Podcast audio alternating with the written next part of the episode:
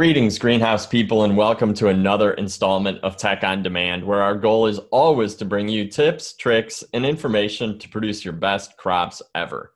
I'm your host, Bill Calkins, and I am happy to be joined today by Nick Flax, one of the newest technical services members at Ball Horticultural Company, and he's part of the Tech on Demand team at Ball. He's the technical services specialist, and he's going to be the guy answering thousands of questions from growers every year from now into the future. He's kind of a jack of all trades when it comes to greenhouse production, and he's also a fantastic guy. I will vouch for him. You guys are going to like him. This is going to be a fantastic set of presentations, and you're going to hear a lot more from him in the future. So, Nick, how's it going in the new role?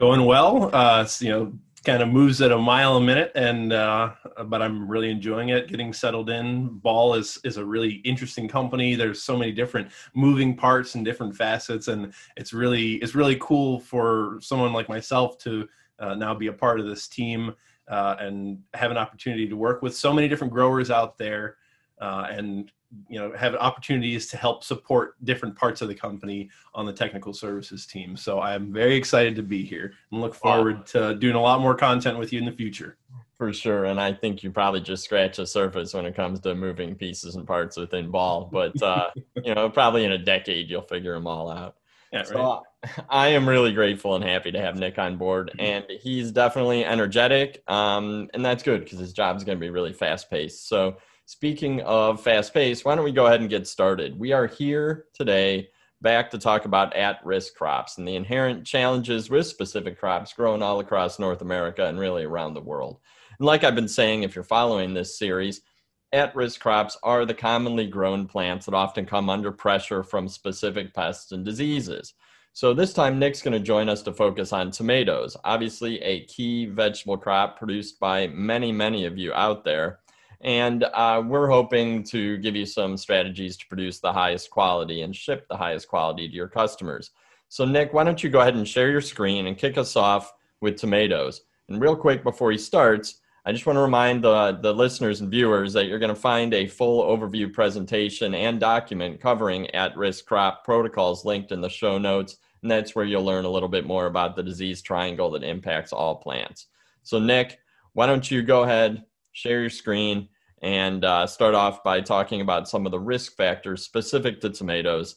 I think you're going to talk a lot about a specific virus and uh, bacterial leaf spot, right? You got it. Absolutely. So, uh, so yeah, as Bill said, we're going to talk about tomatoes, um, and there are really two uh, two major pathogens that we're going to cover.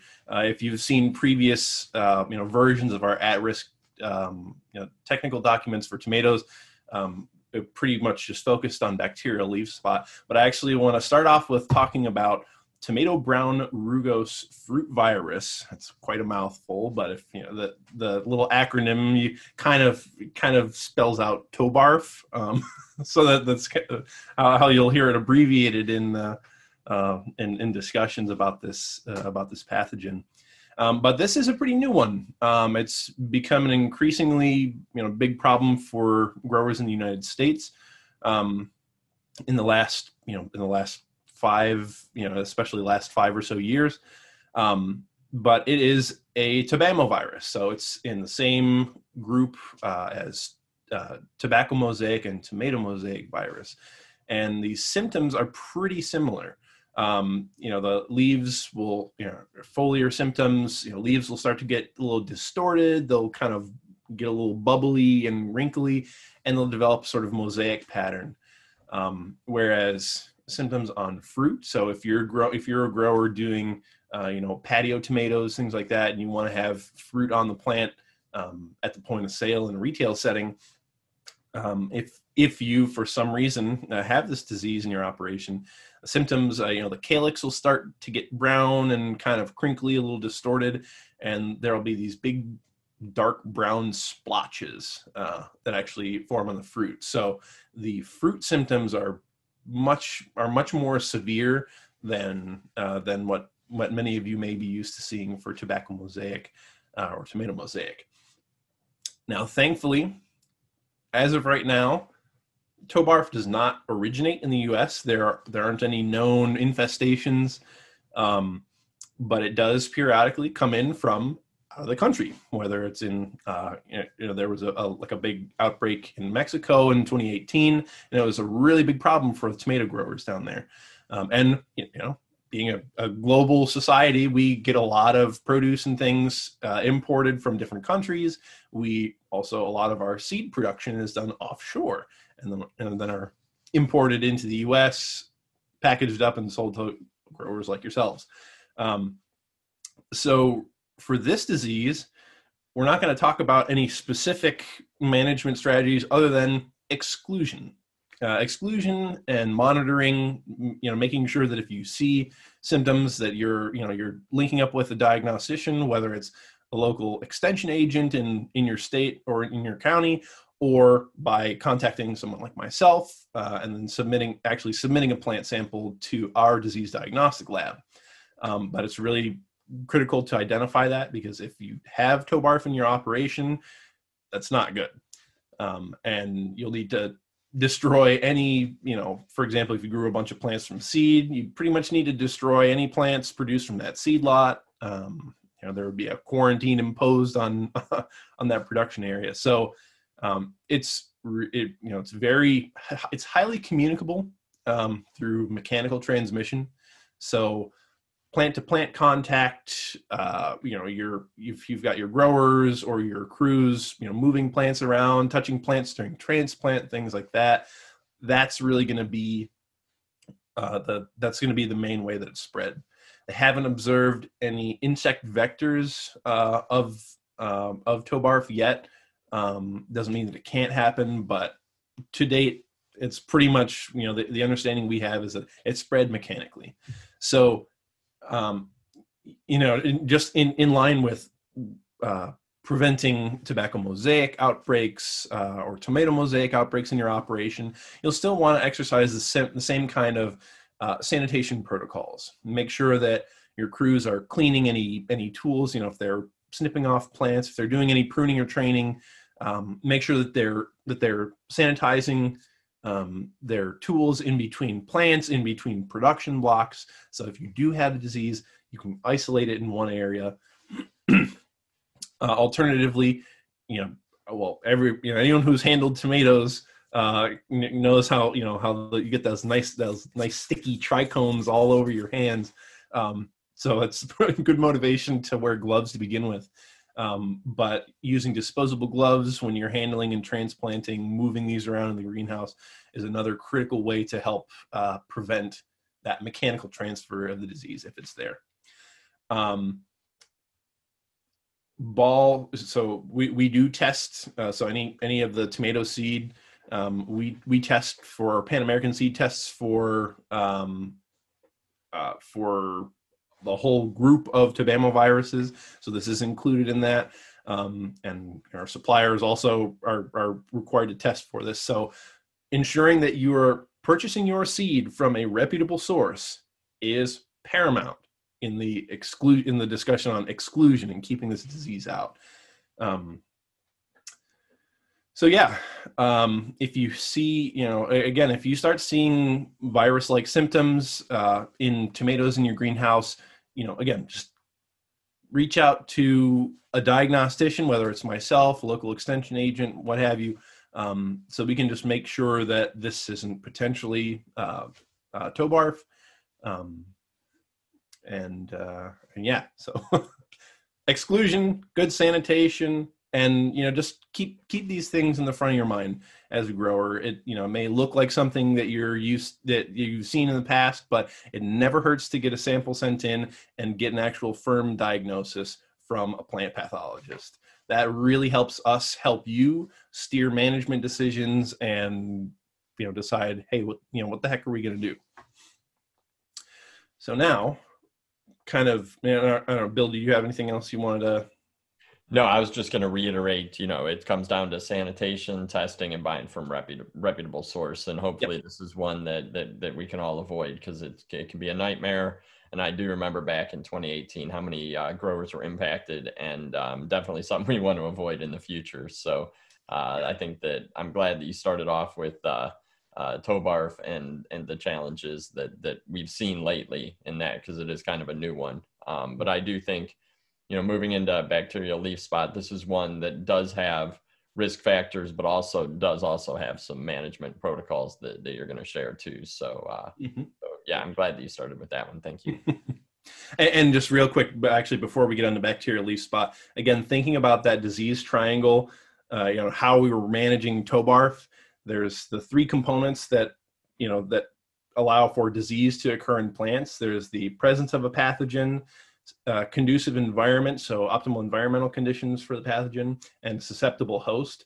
Well, for tobarf, we're really we're really managing the presence of that pathogen, um, managing it getting into your greenhouse, managing it getting spread around, because there aren't any chemistries that you can use to curatively treat for tobarf. Now, bacterial leaf spot, on the other hand, good news. There are things you can do about it. Um, so, bacterial leaf spot is just sort of a general term for disease caused by a group of Xanthomonas bacteria. Um, it is typically seed borne and uh, it can spread really quickly. Um, it spreads very readily, like most bacterial pathogens, spreads very readily through splashing water. So if you're watering, if you're doing overhead irrigations, you're you know splashing uh, your, your water or fertilizer solution onto the can onto an infected part of the canopy. Those beads of water are going to roll right off onto the plant next to them and the plant next to them and the plant next to them. Um, so you really need to make sure that you're you're you're being careful about uh, how you're um, growing your crops. Um, but the typical symptoms for this are small dark uh, dark colored very circular lesions.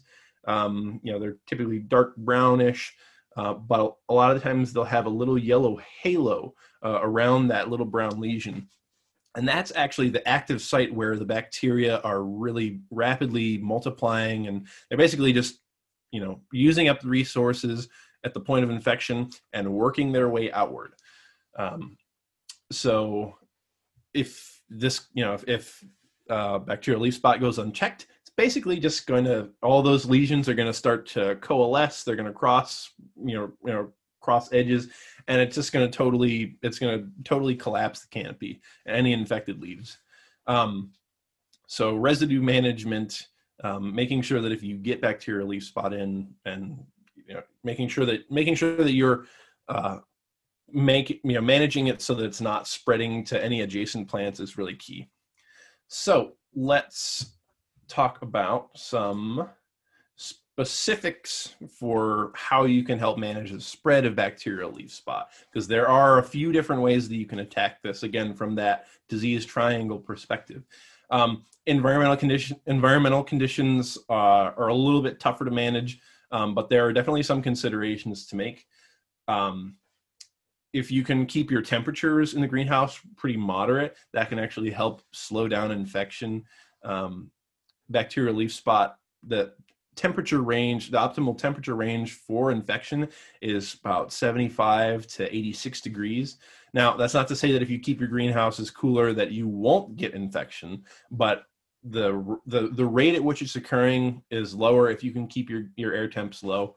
Um, and you know, low low 70s is you know low to mid 70s is kind of that sweet spot for a lot of annual bedding plant crops. You know you're going to produce higher quality more toned plants at cooler air temps than higher air temps. So that's beneficial for uh, beneficial for most of your crops and also beneficial in helping reduce the uh, severity and, and infection incidences for xanthomonas and bacterial leaf spot in tomatoes. Um, another thing to consider and you know i said uh, bacterial leaf spot on tomatoes spreads really easily through splashing water through irrigation you know through irrigation.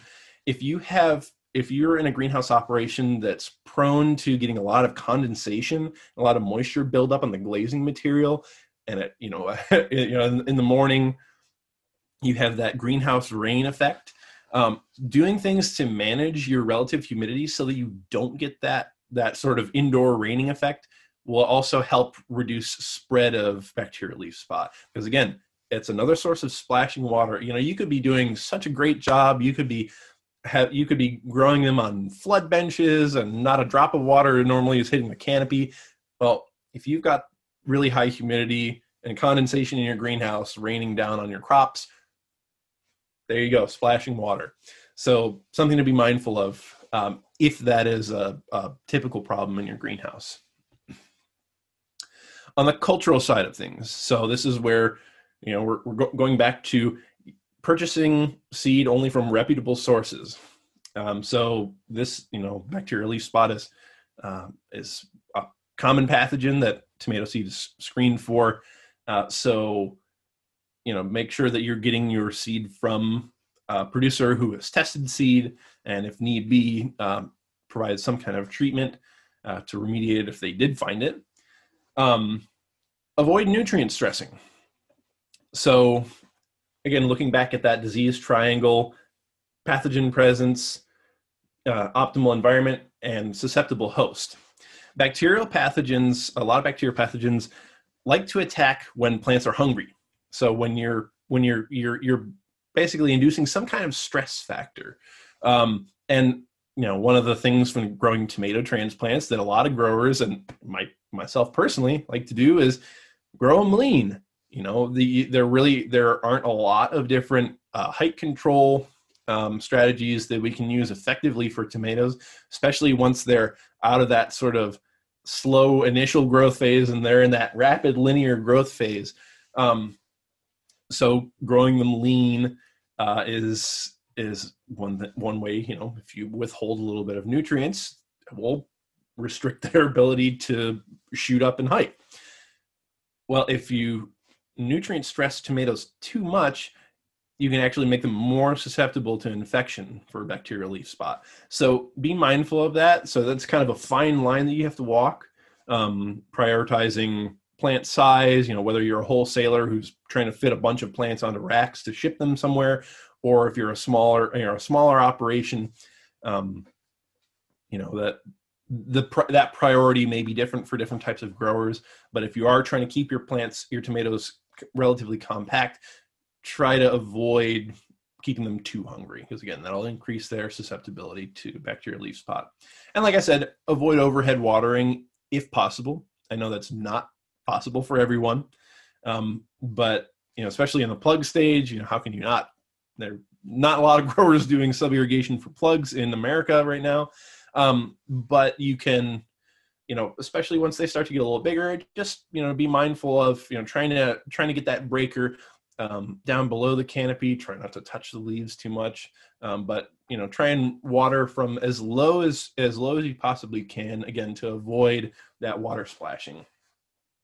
And then finally, chemical con- control strategies. So, unlike Tobarf, we actually can control outbreaks of uh, bacterial leaf spot in tomatoes. um, now, the thing is, for bacterial pathogens, much like viral pathogens. Once infection has occurred, you can't curatively restore that infected site. So if you have a plant and you and three little lesions start to develop, you can apply different you know different chemistries. Typically, copper-based products are what you're going to find uh, out there that are labeled for um, controlling bacterial leaf spot and are effective. Um, you're not going to repair those three little lesions. However, you will uh, you will be able to prevent reinfection and spreading of those bacteria on other parts of the plant canopy. Um, now that being said, good coverage is critical because any any parts on the on the leaf surface that you don't actually get this active you know get active ingredient onto, they're not protected. So um, you know make sure that you're when you're going through spraying, you're going over the top, and then you're also trying to get underneath the canopy a little bit too. Um, again, really good coverage is critical. And typically, you know, the, the largest group of products that are labeled for controlling bacterial leaf spot are copper-based active ingredients of some kind. But there are also um, there are also some um, microbial products as well that have shown good efficacy and that I've personally worked with growers who have had really, you know, achieved really good control of different foliar pathogens um, using uh, microbial products. So um, things, uh, so things like um, cease, that's a, a microbial, it's a bactericide, fungicide. It's kind of a broad spectrum thing. um, control or provides control for a lot of different diseases. Um, so if you're looking for you know soft soft chemistries or um, you know things that are OMRI friendly and so forth, uh, Cease is a good one. Um, there's another product uh, called Regalia. Uh, it's basically giant knotweed extract, um, and it's and this one actually should be applied preventatively. So before any before any incidences of disease, um, for for maximum effect. Uh, same with cease. Um, now the thing is with these different bio-based products, you gotta you know your your application uh, intervals are going to be a little bit closer uh, than some conventional products. Um, but as far as copper-based products, a couple examples. Uh, Junction is a copper hydroxide mancozeb product, um, and there's there are some studies that have shown better control um, of bacterial leaf spot with this combination of uh, copper active ingredient and mancozeb. Um, but there are also there are also other products like Badge, which are two different types of coppers um, that are labeled for you know, controlling these disease, controlling this disease. Um, just make sure that for any of these products that you're using for controlling bacterial leaf spot, that if you're if you are doing overhead irrigation, you're being very mindful of that, and that you're you're tightening that reapplication window because once you wash off you know once you wash off whether it's a copper based product or a microbial product once you wash that product off of the leaf surface again that sort of protective layer of armor is gone. So um, be careful of that.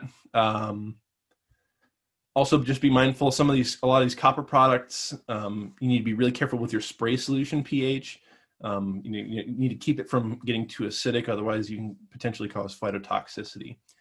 Um,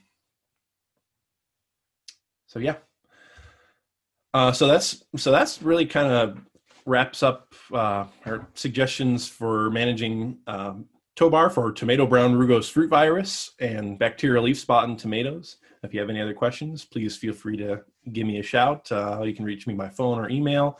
Uh, my number was on the first slide if you want to you want to rewind and and check that out. Uh, but uh, yeah, that's what I'm here for. Resource for for growers for tackling issues like this. Excellent, excellent. And I will also put Nick's contact information in the show notes. Um, great resource to reach out to, uh, as well as some other resources um, that, that that I will call out in the show notes. Be sure to check those out.